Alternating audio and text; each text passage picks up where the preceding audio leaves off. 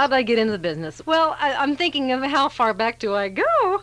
Not that I'm that old or anything, but uh, I'm thirty-something. Uh. And, um, no, I can just remember singing as a child. And I can remember, like, in the second grade, and we sang When Irish Eyes Are Smiling. Our whole class sang it, and it was...